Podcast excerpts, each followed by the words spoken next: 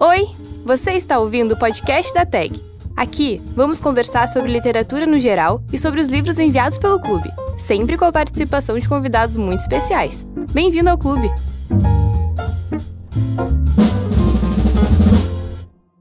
Pessoal! Esse é mais um episódio do Papo de Livro. Eu sou a Fernanda Grabowska, editora na TAG, e hoje eu trago para vocês duas entrevistas que contam um pouquinho dos bastidores do mundo editorial. Nosso primeiro convidado é o Emílio Fraia, que passou aqui por Porto Alegre para lançar uma nova edição de O Jogo da Amarelinha e aproveitou para conversar comigo e com a Rafaela Pechansky sobre a atualidade desse clássico argentino.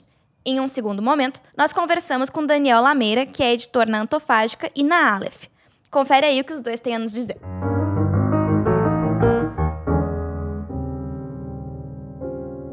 Hoje a gente recebe no clube o editor, escritor Emílio Fraia, que veio conversar com a gente, entre outras coisas, sobre a reedição do Jogo da Amarelinha do Julio Cortázar, com nova tradução e com um apêndice crítico e de cartas muito, muito incrível. É uma, uma um acontecimento editorial nesse ano. Muito bem-vindo, Emílio. É um prazer também estar aqui. Obrigado pelo convite. O Emílio trabalhou como jornalista, também trabalhou na extinta, afinada e saudosa Kozak Naif, e agora trabalha como editor na Companhia das Letras, além de ser autor. Emílio, eu queria que tu começasse contando um pouquinho pra gente como é que foi o teu primeiro contato com livros, uhum. uh, se tu começou lendo na infância, o que, que tu gostava de ler na adolescência, enfim, conta pra gente um pouquinho como é que foi a tua formação literária. Bom, eu sempre li muito e eu lembro que o primeiro livro que eu li foi uma adaptação infanto-juvenil, na verdade infantil, do Robson Crusoe, do Daniel Defoe. Me marcou muito esse livro. E depois eu fui lendo sempre outras coisas, li, sei lá, Monteiro Lobato. É, esse livro eu tô dizendo porque acho que é o primeiro livro. Claro que antes eu li outras coisas também, mas esse foi o primeiro livro mais é, literário propriamente, então quando eu lembro, quando me perguntam assim sobre início de, de uma caminhada de leitor, assim, então eu, eu sempre lembro desse livro. Para mim ele assim ma marcou um pouco minha imaginação infantil, entrando e começando a buscar outros outros livros e outros autores, assim. Então, no teu livro Sebastopol, lançado em 2018, tem três contos, né? No primeiro, uma escaladora sofre um acidente no Everest. No segundo, um homem de passagem por uma pousada no centro-oeste brasileiro desaparece misteriosamente. E no terceiro, uma jovem e um velho diretor de teatro que escrevem juntos a história de um pintor russo. De onde é que surgiram essas ideias para os contos? A gente sempre gosta de falar muito assim, uhum. ah, tipo, como é que veio? Como é que... Né? Conta pra gente desse lampejo. Uhum. Eu, eu queria escrever um livro que tivesse três histórias diferentes, que pudessem ser lidas individualmente, mas que também pudessem fazer algum tipo de sentido se pensadas em conjunto. Então, ele é um livro que tem um pouco tem um tom que atravessa todas essas três histórias, um tipo de narrador, um tipo de, vamos dizer, ritmo narrativo. E eu queria que essa parte mais formal, que ela desse uma unidade para o livro, né? E tem elementos que voltam é, nas histórias. Se você ler com atenção, vão ter algumas imagens que voltam, algumas situações que são retomadas na terceira história, na segunda, na primeira. Mas essas, as histórias individualmente, assim, do ponto de vista do roteiro, do, do enredo mesmo, assim, delas, são histórias que eu fui construindo aos poucos durante anos. E, por exemplo, essa história do Everest eu nunca escalei, eu não tenho nenhuma relação com isso, mas sempre foi um universo que me despertou curiosidade, interesse, e aí eu fiz uma, uma pesquisa grande, assim, sobre esse universo, sobre o universo dos escaladores, né, que tem essa menina que sofre um acidente, e depois ela rememora essa história dela, então surgiu assim muito mais essa pesquisa, os detalhes do que propriamente uma experiência é, minha nesse, nesse universo, né? Mas acho que o principal desse livro são mesmo essas conexões que se dão entre as três histórias, né? Queria que ele pudesse ser lido como um livro de contos e também com uma vontade de como algo híbrido, né? E ele também são contos que não são tão curtos, é, são contos, vamos dizer, médios, assim, médios um pouco mais longos, então também foi uma maneira de trabalhar um tipo de forma narrativa que é um pouco diferente. Um desafio colocar lado a lado três histórias, mais ou menos com o mesmo tamanho, não tão pequenas, mas também não tão extensas, e que elas pudessem dizer alguma coisa quando lidas em conjunto. E cada conto tem um título que é remonta a um, um hum. mês Queria que tu contasse um pouquinho sobre isso também. É, isso é um, vamos dizer que é uma outra estratégia de, de tentar dar um tipo de continuidade para um, um livro que, na verdade, são três histórias que não tem explicitamente uma continuidade, né? Então, na verdade, os meses eles se resolvem dentro de cada história, porque eles aparecem é, maio, agosto, dezembro dentro da história, mas ao mesmo tempo te dá uma sensação de que aquilo pode ser uma continuidade de algo, te dá uma temporalidade. E tem também uma outra história por trás disso, que é o Tolstói tem um livro que chama Contos de Sebastopol, que é o primeiro livro que ele publicou, que na verdade é um relato jornalístico sobre a guerra de Sebastopol, e que ele, ele, ele constrói três relatos também, e cada um deles é num mês, e é Sebastopol em maio, Sebastopol em dezembro, Sebastopol em agosto. É, então, vamos dizer que me apropriei dessa forma dele, das três histórias, dos três meses, mas para, vamos dizer, narrar histórias que não são histórias de guerra, como as histórias dele, que são histórias jornalísticas reais, mas que são histórias que têm personagens mutilados, que têm algum tipo de conflito. Então, vamos dizer que se você lê os contos de Sebastopol do Tolstói, tem um tipo de diálogo é, em surdina, assim, mas que não é necessário você conhecer o livro do Tolstói para ler o, o Sebastopol, né, o meu livro. Mas ele, além de entregar, eu acho que as histórias individuais, ele tem essa vontade de fazer esse diálogo também e de repente você pode descobrir novas coisas, né, novos detalhes ali se você conhecer esse livro do Tolstói que é ótimo, é um livro incrível, bem, bem impressionante. E como é que estão os teus hum. planos como escritor, assim? O que, tu tá planejando para os próximos Olha, anos? agora, agora eu não estou planejando absolutamente nada, porque eu é, lancei o livro em outubro, né? Foi muito legal, teve... É, tem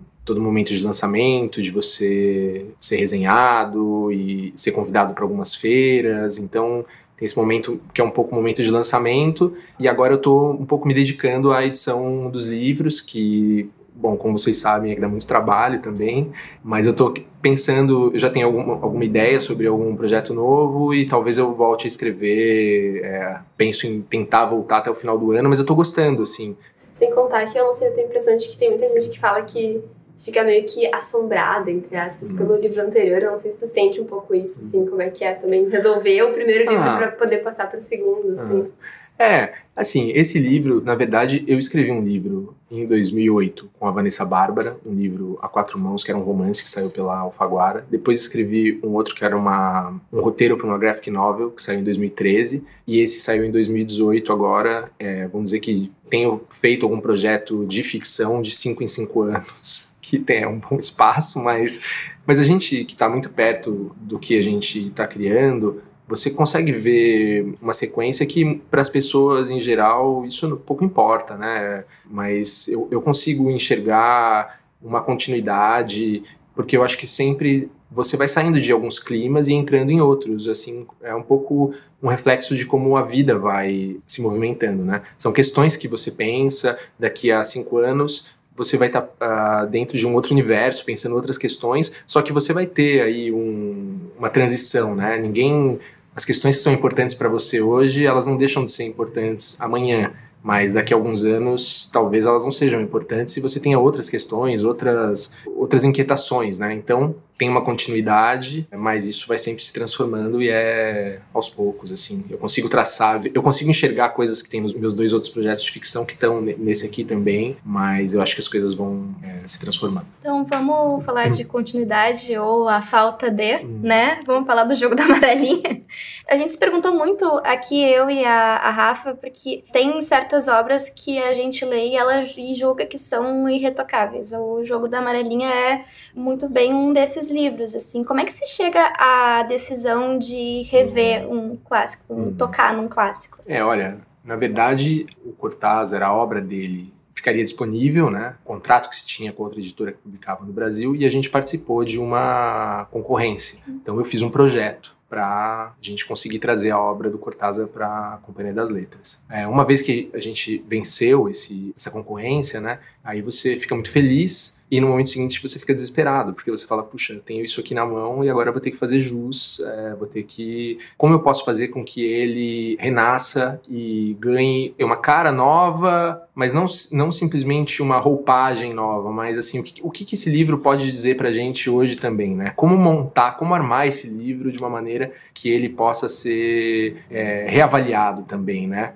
Não só uma edição bonita, nova, mas com que o que, que eu posso colocar nesse livro, que é um livro que já foi lido por, por muita gente, para que essas pessoas possam voltar a esse livro e possam descobrir novas coisas à luz de 2019, por exemplo. Que qual é a experiência de alguém lendo o Jogo da Amarelinha hoje? É um novo livro, né? Porque sempre que você pega um clássico, um livro que já tem uma história, você relê, você está lendo uma outra, você vai ter uma outra experiência, né? Então, e o que eu como editor posso contribuir para essa nova experiência? Bom, no caso do Jogo da Amarelinha, a primeira coisa era ter uma nova tradução, porque o Jogo da Amarelinha foi traduzido uma única vez. Então, a gente foi fazer uma nova tradução. Quem fez essa tradução foi o Eric Nepomuceno, que é um tradutor que já havia traduzido Cortázar, já havia ganhado um prêmio Jabuti com As Armas Secretas do Cortázar, tinha sido amigo do Cortázar, é um tradutor, vamos dizer assim, da, da velha guarda, traduziu Cem Anos de Solidão, do Garcia Marques, então foi uma, uma escolha muito interessante, eu acho, e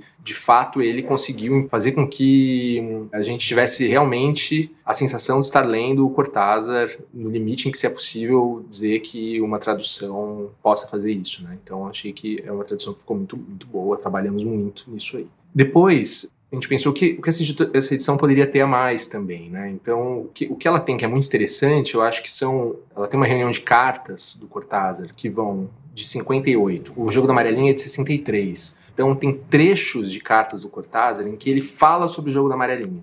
A primeira carta do Cortázar, que ele fala do Jogo da Amarelinha, é uma carta de 1958 para um editor chamado Jean Barnabé. E ele. Eu até separei aqui um trechinho, um trechinho muito curto, que ele fala o seguinte Terminei um longo romance chamado Os Prêmios e espero que vocês o leiam algum dia. Quero escrever outro, mais ambicioso, que será, temo eu, bastante legível. Quero dizer que não será o que em geral se entende por romance, e sim uma espécie de resumo de muitos desejos, de muitas ideias, muitas esperanças e também, porque não, de muitos fracassos. E nessas cartas, que vão de 58 até 73, portanto, tem trechos ele falando do jogo da amarelinha depois do lançamento, ele comentando a recepção do livro, como a crítica recebeu, etc. Eu acho que ela dá um pouco a temperatura de que livro era esse que ele tinha em mente que projeto era esse de livro, né? Então, você tem uma carta de 58 também, que ele fala que esse livro vai ser uma tentativa de romper os moldes em que o gênero romance está petrificado, ou seja, ele tem uma, tem uma energia de renovação é, muito interessante ali.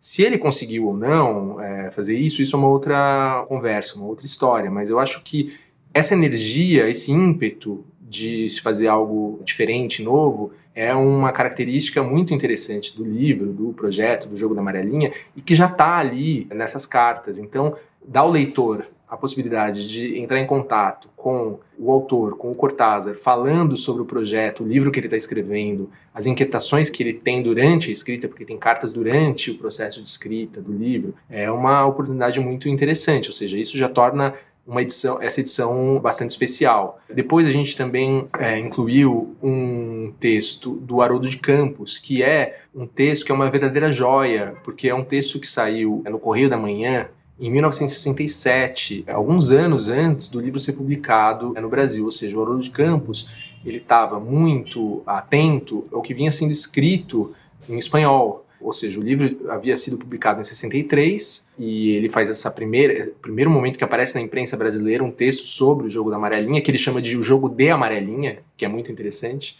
porque não tem ainda uma tradução, e ele, ele chama de o jogo de amarelinha. E você vê que o faro do, dele é perfeito, assim. Ele fala que o, que o Cortázar é o único romancista latino-americano que pode se ombrear ao Guimarães Rosa, ele fala. E ele salda esse livro, essa, essa inovação, e a leitura dele do, do jogo da amarelinha é perfeita, assim, a leitura que foi se fazendo nos anos seguintes. Então é muito legal, a gente recuperou esse texto, que é o marco da crítica brasileira, né, da recepção brasileira do livro. Além desse texto, tem um texto do Mário Vargas Llosa, que também é muito interessante, muito bem escrito, e que vai tocar em pontos interessantes vamos dizer, de aproximações e distanciamentos que o Vargas Llosa tem com Cortázar. Vai falar sobre a guinada do Cortázar pós-68, a guinada política, que se dá no final da década em que ele escreve o Jogo da Amarelinha, e que passa pela separação que ele tem da Aurora, que é a mulher dele, com quem ele foi casado muitos anos, e é uma nova fase da, da carreira literária do Cortázar. O Vargas Llosa tem uma fase predileta, que é essa primeira fase, que é a fase que o jogo da amarelinha se encontra, que tem os contos também, que tem os livros, vamos dizer, mais é, vamos dizer, fundamentais assim do Cortázar, que é o Bestiário, Todos os Fogos do Fogo, As Armas Secretas, o jogo da amarelinha, né?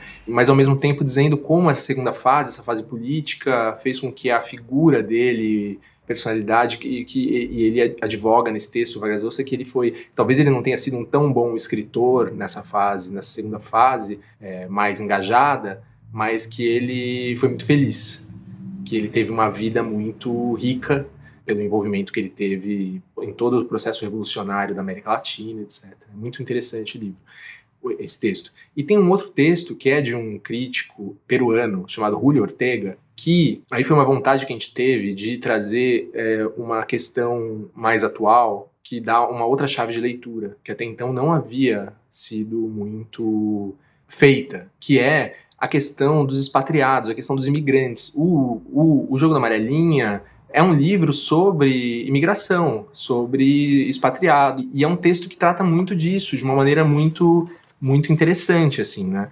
O Eduardo Said dizia que a cultura ocidental moderna é grande parte o trabalho de exilados, imigrantes, refugiados. E você colocar o Jogo da Amarelinha e ler ele por essa ótica é uma ótica muito nova, né? É, e de fato é isso, né? O enredo do jogo da amarelinha passa por isso. É um grupo de latino-americanos vivendo em Paris. Se isso naquele momento tinha uma outra conotação, né? Hoje, quando você lê, a partir da nossa experiência de hoje, né, do que, do que é a imigração, do que é da questão toda dos refugiados, pode dar uma nova camada, né? Uma outra, uma nova é, leitura, né? Até tem o jogo da amarelinha é interessante, ele nasce, a primeira ideia que o Cortázar tem do jogo da amarelinha, ele nasce de um sonho que ele tem, que é ele abrindo uma janela que dá para uma avenida de Buenos Aires. Só que ele está num apartamento que fica em Paris. Então ele tem esse sonho que ele está no apartamento dele em Paris, ele abre uma janela e vê Buenos Aires. Então é muito interessante justamente como esse esse trânsito e o, e o livro é isso tem uma parte que se passa é, em Paris uma parte que se passa em Buenos Aires enfim aí o, o que mais tem nessa edição tem o, o projeto gráfico que é do Richard Maguire, que é um artista capista da New Yorker, e ele tem um livro incrível chamado Aqui. E eu escrevi para o Richard Maguire perguntando se ele já tinha lido Cortázar. E ele falou: Não, eu adoro Cortázar. Ele conhecia, já tinha lido o Jogo da Amarelinha, né? E ele ficou muito feliz. E ele fez esse projeto, que é um projeto todo baseado em capas de discos de jazz dos anos, do final dos anos 50 e 60 aquele dedo do, tocando a tecla de piano no alto da, da capa, ele tirou de uma foto do Thelonious Monk. As cores da capa, ele, ele se inspirou num, num disco do Soul Bass de 1956. Uma coisa que eu quis muito fazer nessa edição, a, a última frase do Jogo da Amarelinha é um personagem acendendo um cigarro. E tem a, a, a, foto que abre o jogo da amarelinha, é o Cortázar acendendo um cigarro com a foto da Sara Fácil, que é uma fotógrafa incrível, argentina, e a gente estourou essa foto logo de saída na, na, na, guarda do livro, né? Então tem todos esses detalhezinhos, é uma edição muito bem, muito bem pensada, muito bem articulada, e a gente tentou, vamos dizer, trazer o jogo da amarelinha para modernidade, para contemporaneidade, assim, sabe? Trazer ele de uma forma nova. A gente estava conversando antes, né, que uhum. o tempo passou, o texto dormiu muitas noites. Como é que tu acha que o texto uhum. envelheceu? Olha, isso foi uma questão na Argentina nos anos é, 2000. Cortázar virou um escritor que era que não era legal você ser um leitor do Cortázar. Não era, é, é um pouco o que aconteceu aqui no Brasil com a Clarice Lispector, que eu acho que nos últimos anos, com a biografia do Benjamin Moser, mudou um pouco. Mas ainda tem muito isso. Você tem, sei lá, tem os memes com frases. Você tem no, no, no, no Jogo da Amarelinha, você tem o capítulo 7, que putz, é, é o capítulo do beijo, que todo mundo já leu e releu. Ele é um capítulo que ficou até um pouco meio brega por conta disso. E nos anos posteriores, nos anos 80, nos anos 70, tiveram muitos diluidores, porque todos esses escritores que, que têm uma marca muito forte depois você acaba tendo uma série de continuadores que meio que diluem o seu estilo. Então Cortázar sofreu muito com isso. Tinha muita gente escrevendo como Cortázar. Assim como muita gente, você, fala, você olha um texto e fala, não, puxa, isso aqui é uma coisa, uma subclarice ou um sub-Guimarães Rosa. Então ele virou na Argentina esse escritor que os escritores começaram a negar. Né? Mas se você vê, por exemplo, os diários do Ricardo Pilha, eu fui lá outro dia ver as entradas sobre o Cortázar e o jogo da amarelinha. E ele ele é muito elogioso o jogo da amarelinha, porque ele, ele, é um pouco de uma turma que não, não é uma turma que gosta do Cortázar, assim, é uma outra visão assim da literatura, mas ele fala ele fala bem do, do jogo da amarelinha. E isso daí é, de fato aconteceu. Aí depois que houve essa, esse, esse momento um pouco de negação do, do Cortázar, ele começou também a ser resgatado de outra maneira. Por exemplo, hoje, não sei, fala, pensa qual é o principal autor latino-americano contemporâneo, alguém que vem à sua mente, assim. Alejandro Zambra.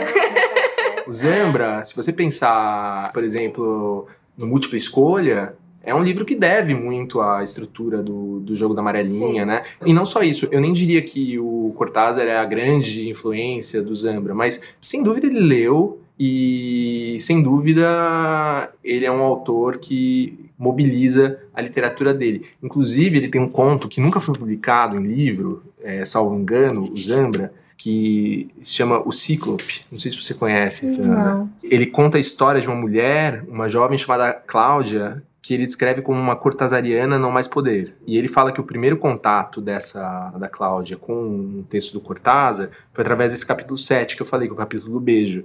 Ela começa a ler o jogo da amarelinha e quando ela chega no capítulo 7, ela reconhece apavorada o, o texto que o namorado dela recitava para ela como se fosse dele. Então, é. Então, assim, o, o, o, o, namorado dela tinha. Assim, ela ficava com o cara que deu para ela de presente esse texto como se fosse dele, e ela começa a ler o Cortázar e ela descobre que não era do cara. E ela termina com ele, e aí acho que tem uma, tem uma frase no Conto do Zambra que diz que ela. Como é que é? Ela terminou o namoro e, iniciou um romance com Cortázar que talvez ainda dure. Então, assim, você veja que a, a relação com o Zambra, além de ser uma relação formal, por exemplo, você pensar no múltipla escolha, tem esse conto que, vamos dizer, que mostra que ele leu e que também denota um tipo de atitude em relação desse escritor contemporâneo com a obra do Cortázar, que é uma atitude um pouco irônica, mas afetiva, né? Ele não está negando o Cortázar, mas ele está, vamos dizer, colocando ele dentro de uma história de uma maneira irônica. Muito bem, vamos ler um pedacinho? Vamos, vamos lá. Aliás, é bom pontuar que já é a nova a nova edição, a nova ah, legal, edição. nova tradução. Muito bem. Abre aspas. Encontraria a maga? Tantas vezes tinha bastado aparecer, vindo pela Rue de Seine, no arco que dá para o Quai Conti, e assim que a luz cinza e oliva que flutua sobre o rio me deixava distinguir as formas, sua silhueta delgada aparecia na Pont des Arts, às vezes andando de um lado para outro, às vezes debruçada na balustrada de ferro, inclinada sobre a água, e era tão natural atravessar a rua, subir os degraus, entrar na cintura delgada da ponte e me aproximar da maga, que sorria sem surpresa, convencida como eu de que o encontro casual era coisa menos casual em nossas vidas, e que as pessoas que marcam encontros exatos são as mesmas que precisam de papel pautado para escrever ou que apertam de baixo para cima o tubo da pasta de dentes. Olha, na, na outra tradução eu lembro que era pasta dentrifícia. Não era isso mesmo? Isso, o tubo de pasta dentifrícia. Dentifrícia. Dentifrícia. É, é dentifrícia. Cá está, cá está. Muito bem. Gente, agora passando um pouco dos clássicos para os contemporâneos, tu falou antes que tu sente hum. uma responsabilidade muito grande em relação aos clássicos, como, claro, hum. deve ser mas eu imagino que isso também sinta uma responsabilidade em relação aos novos que estão surgindo, né? Uhum. Porque tu, como editor, deve ter um faro apurado em relação a essa, essa nova geração. Assim, a gente tem nomes como Tobias Carvalho, Juliana Leite, né? Que ganharam o Sesc no ano passado. Inclusive, tá na nossa casa na Flip. Uhum. E, enfim, tem muitos nomes que a gente poderia mencionar. Então, eu queria saber um pouco de ti, assim, que tipo de literatura tu está querendo publicar e quais são as perspectivas em relação à literatura brasileira contemporânea. Eu acho que a gente, na, na editora, na companhia, a gente não tem nenhum tipo de restrição, sei lá, temática ou formal, né? O que o editor e o leitor, é, a gente como leitor mais gosta é que você pegue um livro e goste dele, ache um livro muito bom, né? Então, agora, do, do que a gente foi, que a gente lançou recentemente, os dois, falando dos autores, nossos autores que estavam na Flip também, né? O Miguel Del Castilho, um livro muito interessante chamado Cancún, muito delicado e muito bem escrito. Um ótimo é... protagonista, inclusive, né? Muito, muito bom, bom protagonista, o Joel. Então é um livro sei lá, dos, dos, novos, assim, do que eu lembro. Tem muita coisa aí que vem pela frente aí, que a gente está preparando para o ano que vem. Tem muitos nacionais. Eu acho que tem três, pelo menos, que são primeiros é, romances. Tem novas vozes, é, tem autores também que já publicaram de forma independente e que a gente vai publicar também. Então a gente está muito atento e querendo sempre encontrar histórias diferentes, é, pontos de vista diferentes e acho que é isso que dá mais alegria, né? Para qualquer editor, você conseguir trabalhar num livro e pensar que aquilo é muito original e que é que aquilo está sendo feito de uma maneira que ninguém fez antes, ou que pelo menos tem algum tipo de detalhe, né? Porque, claro, você não tem que se procurar só o novo, mas às vezes num livro que pode até ser um pouco mais tradicional, você tem algum detalhe algum aspecto ou alguma visão diferente, dá muita alegria de, de editar. Então tá, né? Muito obrigada, Emílio. Foi um prazer te receber. Ah, obrigado, Rafa. Obrigado, Fernanda. É um grande prazer.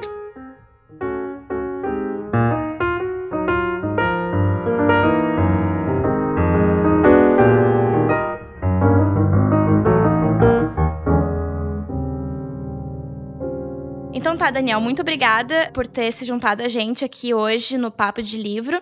Queria começar a nossa entrevista te fazendo aquela pergunta bastante básica. Conta um pouquinho pra gente sobre como você começou a trabalhar com literatura. Bom, é, primeiro agradecer, é um prazer. Sou fã da tag, já falei aí, acho que para todo mundo. Então é muito legal participar do podcast de vocês. Comecei a trabalhar com literatura de uma forma um pouco inesperada, nem sabia que existia essa possibilidade durante muito tempo nem era tão fã de literatura assim, não, não, nasci numa casa com livros, né? Você conversa com muita gente do mercado, muita gente tem um, né, cresceu já no meio cultural. Para pagar a faculdade de história, eu acabei indo trabalhar numa livraria. É, uma amiga falou que tinha um estágio numa livraria e eu nunca tinha ouvido falar na época da livraria da Vila, morava na zona leste de São Paulo. E fui lá tentar descobrir isso e é ali que eu comecei a, a me inteirar mais que existia um mercado, que existiam profissionais de editora, né? Ia lá o pessoal de editora tentar fazer a gente se empolgar com os livros de cada editora, então eu comecei a conhecer um pouco essas figuras e tentar imaginar que era esse cara o editor que decidia como fazer os livros e escolhia os livros. Então, profissionalmente foi isso. Na juventude eu gostava de ler fantasia, eu lembro que eu li a Ilha do Tesouro e fiquei fascinado, né? Com Harry Potter me marcou muito, porque também além de ler, eu adorava participar dos chats de Mirk, etc., para falar sobre o assunto, depois Senhor dos Anéis. Então tinha um pequeno gosto por leitura, mas trabalhar mesmo foi um acaso, como acho que acaba sendo para bastante gente, né? Sim, é, não, eu tô, eu tô contigo nessa nesse rol dos profissionais acidentais de literatura, porque eu passei quase 10 anos em redação antes de cair aqui de, de paraquedas, né? Mas depois dessa tua, tua vivência na livraria, você pipocou bastante ali entre a Aleph, a intrínseca, aquele vai, aquele vai e volta. Uhum. E depois surgiu a antofágica, né? Isso. Queria que agora falasse um pouquinho sobre co como surgiu a, a antofágica ideia e como ela foi operacionalizada. Eu sou meio não romântico na, na contação da minha própria história, assim. Então é, de novo, alguns acasos aconteceram, assim, né? Então depois da vila Fiquei muitos anos lá, fui trabalhar na FINAC como comprador, queria trabalhar em editora, uma amiga é, é, me sugeriu ali para ir para a Leia, trabalhei no marketing, editorial, fui para Novo Século. Fiquei muitos anos na Aleph, foi uma editora que hoje eu voltei também a atuar lá e tenho muito carinho. Fui convidado para ir para a Intrínseca para tocar o, um, uma editoria de livros comerciais. E dois dessas editoras, tanto na Intrínseca quanto da Lei, eu fui mandado embora. E estava pensando, falei, caramba, e agora? O que eu vou fazer?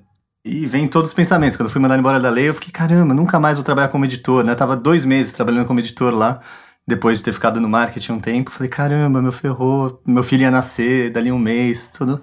E a vida vai acontecendo, né? E, e pessoas vão te encontrando e, e, caminhos vão sendo percorridos sem muita é, é, precisão. Então, quando eu saí da intrínseca, coincidentemente, um, um menino que tinha feito um curso à distância comigo. trabalhava com, com um advogado que estava pensando em abrir uma editora, mas que não entendia ainda sobre o assunto e estava, na verdade, querendo entender mais. Aí eu pensei, pô, sei lá, talvez eu venda uma consultoria, talvez alguma coisa assim. E no fim, a gente ficou meses conversando e eu falei diversas vezes sobre a editora que eu gostaria de ter. E a gente foi se acertando, se acertando, até que a gente resolveu abrir a editora juntos. Junto com o Rafa também, que é o filho do Sérgio. E chamei a Luciana, que toca o marketing da Aleph também. Então nós quatro meio que fundamos essa editora que passava no nosso ideal de como poderia ser uma editora, com produção de conteúdo, sobre clássicos de literatura, que é uma coisa que a gente ama ler também. Então foi um, um acaso de uma ligação inesperada. Né? Casamentos né? que dão certo, é isso aí. Pois é, é, é, é às vezes eu, eu ainda fico impressionado, assim, com. Porque é, tem um lance de serendipidade, assim, né? Mesmo quando eu fui na Intrínseca, é, eu atendi ao Jorge na FINAC, eu fui pra FINAC porque eu tinha trabalhado com um cara lá que acabou virando. Então, eu fico angustiado um pouco quando falam. Eu lembro que eu fui dar uma palestra com, com um colega e o colega começou com um discurso meio de autoajuda, no sentido de, meu, vai atrás dos seus sonhos e, e que você vai conseguir, eu tava aí e agora eu tô né, né nessa posição aqui. E eu acho meio injusto, porque acabou que foi uma sequência de sortes e acasos, e claro, é, eu estava trabalhando, assim como um monte de pessoa estava ali trabalhando atrás e fazendo o que eu achava que era bom, mas, mas entra muita sorte mesmo, acho que no caminho. E daí tu falou assim do teu, do teu ideal de, de funcionamento de editora e também a questão da comunicação. Eu vejo que a Antofágica tem um posicionamento super interessante em termos de redes sociais e de divulgação também.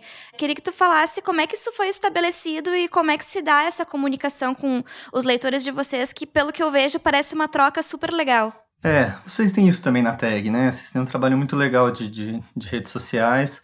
Na verdade, tem uma coisa que, quando eu falei que passei da FINAC para a lei, eu, eu lembro de ficar muito impressionado como era menos misterioso do que me parecia. Ou fazer o livro, ou divulgar o livro, ou falar sobre.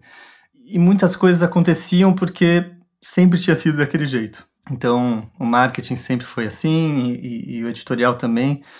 E como eu acho que também tem um, um um ponto que, que eu cheguei na editora e eu era talvez um, um, um, cara mais nativo digital do que muita gente que estava lá e acabei estando em posições de tomar algumas decisões envolvendo redes sociais. Então, era 2010, sei lá, a gente estava falando com o Jovem Nerd, com o MRG, por exemplo, para divulgar Clube da Luta, Jogador Número 1. Um, então, algumas coisas que hoje estão mais em pauta, talvez, do que na época. A gente teve uma chance de, de fazer, porque esses lugares também, de certa forma, permitiam. Então, o que eu falei pelo, do, do Harry Potter, eu nunca consegui ver o livro muito como uma experiência isolada, né? Em livraria também, toda a troca com o leitor. Então, isso era uma coisa que sempre me pareceu tão importante do que como fazer o livro, sabe? E chegando na Aleph, tipo, a... chegando, aliás, na verdade, a Luciana, que é é, minha parceiraça, assim, que, que me levou para Aleph. E ela, é, acho que a mesma empolgação que, que eu estava ali pensando no livro, ela estava pensando nas redes. Então, acho que a Aleph lá atrás já começou a ser muito ousada em posicionamento de redes sociais, então falava do livro de outras editoras, umas coisas que hoje parece idiota, né? Mas é isso, não ficava falando só do próprio umbigo, falava de livro de outras editoras, fazia umas piadas, coisa que hoje é meio óbvio, mas na época não era. E na Intrínseca também tive a chance de tocar uma área que eu queria, que era uma área de contato com influenciadores. Então, eu sou muito consumidor de, de podcasts, como a gente está gravando aqui, mas também de canais de YouTube e de Instagrams e de Mediums. E eram produtores de conteúdo que eu acho que estavam num vácuo na época, por exemplo, na, na, na Intrínseca. Acho que muitas editoras estão agora dando mais valor a isso. Então, esse contato com criadores de conteúdo me ensinou bastante também e, e, com certa humildade a como esse trabalho é tão difícil, né? Como o trabalho de realmente criar conteúdo relevante para o seu consumidor, seja leitor, seja espectador. E essa galera faz isso sozinho, faz isso na raça e faz isso com o coração e é muito sincero, né? Então, eu já é, munido com essa experiência da Aleph, da, a gente tinha feito um canal de YouTube lá, que foi muito legal na época. Então a antofágica já nasce, na verdade, disso, né? É, vamos definir um nicho do que a gente é para a gente poder conversar direito com o leitor. E os clássicos vieram porque era uma coisa que a gente gosta, mas eu poderia ter sido infantil, poderia ter. Acho que hoje eu vejo essa comunicação e essa troca com, com o leitor e com enquanto negócio, talvez mais importante do que gerou o negócio, né? Do que, que é brigar por livro, ah, vou publicar esse, esse eu vou publicar desse jeito, esse aqui eu vou diminuir o preço. Isso era essencial. Hoje eu acho que isso é quase secundário às vezes dessa relação que você tem com, com os leitores. Eu acho que a tag também acabou ensinando muito. Vocês têm uma confiança de 50 mil leitores que vão receber indicações de vocês e dos curadores então é, é menos sobre né, o, o, livro, embora o livro seja importante, o livro mantenha as pessoas, e mais sobre um, uma, um relacionamento, uma experiência que, que você troca, né? Tu fala que essa coisa da comunicação mais fluida agora talvez pareça óbvio, mas eu vejo que no mercado editorial a gente ainda tem, assim, talvez uma tendência de colocar as coisas um pouco em caixinhas, né? Uh, por exemplo, a ficção comercial é uma coisa, a alta literatura, seja lá o que seja a alta literatura, é outra coisa. Tem aquele verniz de desconfiança em relação ao resenhista de YouTube que tem ali o preço do trabalho dele. E esse, esse tipo de coisa meio que, que, é, que é transmitida de algum jeito ali para quem lê. E eu acho que ela causa. É uma impressão minha que, que eu queria discutir contigo, causa certo preconceito literário, assim. Queria que tu falasse um pouquinho disso, assim, das tuas impressões também.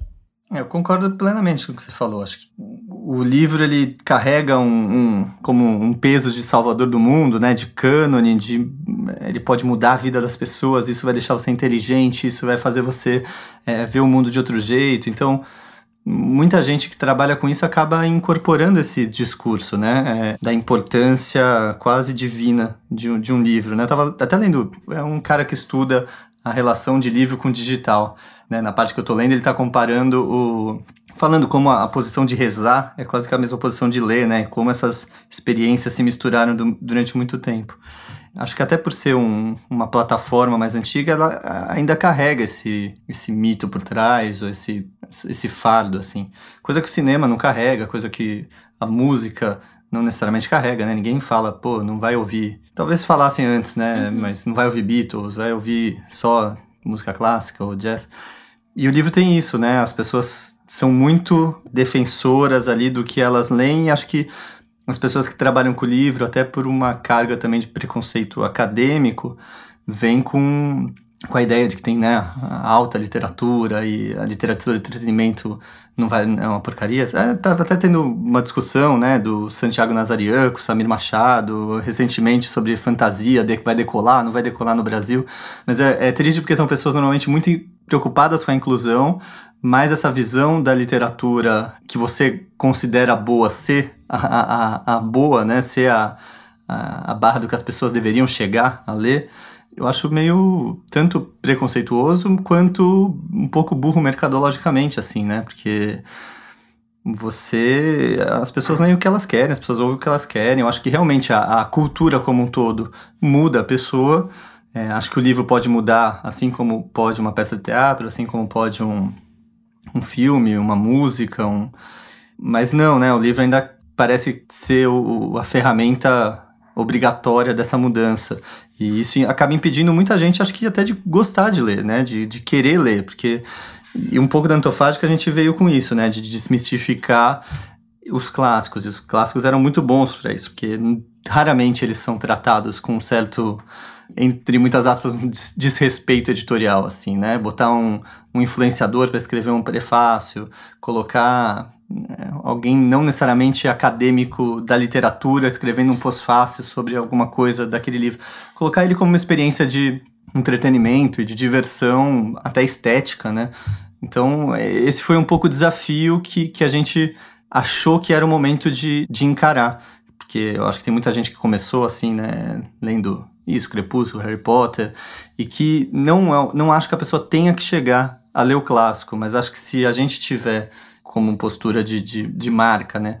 Ali de braços estendidos para elas, caso queiram, experimentar, ter uma, uma experiência de leitura diferente do que ela estava tendo antes, ela pode vir meio que tranquila que ela vai conseguir experienciar aquilo, né? Não o livro como uma coisa que você nunca vai conseguir entender, né? Esse livro é muito importante, tem muitos críticos que estudam ele, isso aqui é muito difícil de ler.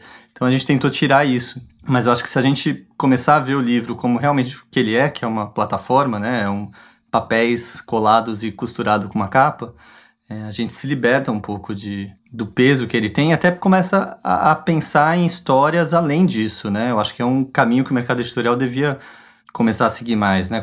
Onde mais a gente pode falar sobre ficção? Onde mais a gente pode falar uma biografia, contar alguma coisa? Eu acho que tem uma extrapolação desse produto que o mercado editorial tá fadado a não conseguir. Sabe? É, isso, essa coisa de abrir o caminho para o leitor, ela é bastante interessante. Eu vejo que vocês na Antofágica apontam para várias direções com a curadoria que vocês fazem de clássicos, né? Até agora as edições que estão saindo, elas são muito tem tem, tem para todo mundo. Isso é, isso é muito bacana de, de notar. Daí queria perguntar para ti como é que se dá a escolha dos títulos, como é que se deu até agora é um misto de, de estudo, né? De qual livro não tem uma edição talvez um pouco mais caprichada esteticamente e quais livros que têm um apelo maior com, com o leitor hoje. Como é uma editora independente que está começando, né, sem muito, muita pompa e sem fundos de, de né, multinacionais por trás, etc., é, a gente tem focado nesse começo em livros que as pessoas já ouviram falar. Então esse tem sido o meu norte, assim pessoa já ouviu falar desse livro, mas nunca leu. Então, Metamorfose calhou até do ministro é, é, ajudar um pouco a gente, embora não da forma correta, mas é, pelo menos todo mundo ouviu falar desse autor naquela época, né? O Machado também a gente deu uma sorte enorme do de estar tá em, em, voga todo o debate sobre a negritude do Machado, coisa que a gente incorporou na edição. Coração das Trevas era um que eu achava que era uma oportunidade editorial também, porque só tinha edição de bolso da companhia. Acabou que alguns meses antes a Ubu também lançou uma edição capa dura, muito caprichada. Mas é, era essa a intenção por trás quando a gente começou. Chamou José Rubens Siqueira, que é um baita tradutor, para trabalhar no livro. E, e o Ilha do Tesouro é um, um que, que eu acho que não tem uma edição à altura da importância do livro. E é um livro, para mim, muito passional também, que eu li quando era jovem e, e me apaixonei. Um, uma coisa que a gente que eu estou incomodado pessoalmente é que ainda não tem nenhuma autora e isso era uma coisa que a gente discutiu lá na frente de. Só que aí você entra num, até num. Exatamente por querer nomes famosos e que possibilitem um marketing um pouco mais fácil, né? Todo o machismo atrasado, né? O racismo de, dessa outra época, onde esses clássicos de domínio público foram construídos, atrapalha um pouco de pegar nomes mais conhecidos. Mas a gente tem duas autoras que a gente está traduzindo já há um tempo para lançar também. Fora estudos, métricas e conveniências temáticas, o que, que tu me diria que são clássicos que tu sonha em editar? Assim, tu falou ali da Ilha do, do Tesouro, é, mas aposto que tem, tem outros que, que são objeto de desejo. É, tô pensando aqui. Tem um que eu gosto muito, mas vocês editaram, que é o Deserto dos Tártaros, é meu livro preferido. É, Quando eu fui aí, é, até peguei é um. aqui, eu também. Tu pode, tu pode me responsabilizar por isso, porque eu fiz lobby até sair. Ah, que ótimo. é demais, é um livro super importante. Tem, tem alguns autores que ainda não estão em domínio público, né? Então, é, o próprio Cortázar eu adoraria, o, o Camus eu acho que merece umas edições um pouquinho mais caprichadas do que as que tem hoje no mercado.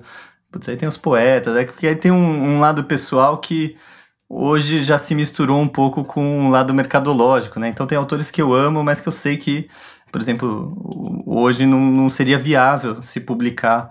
Tem vários autores menos conhecidos que eu gostaria de editar, ou títulos menos conhecidos dos autores já canonizados, assim, que eu também gostaria, mas que nesse momento do mercado é um pouco mais difícil de você apresentar sem uma base é, é, de leitores solidificadas.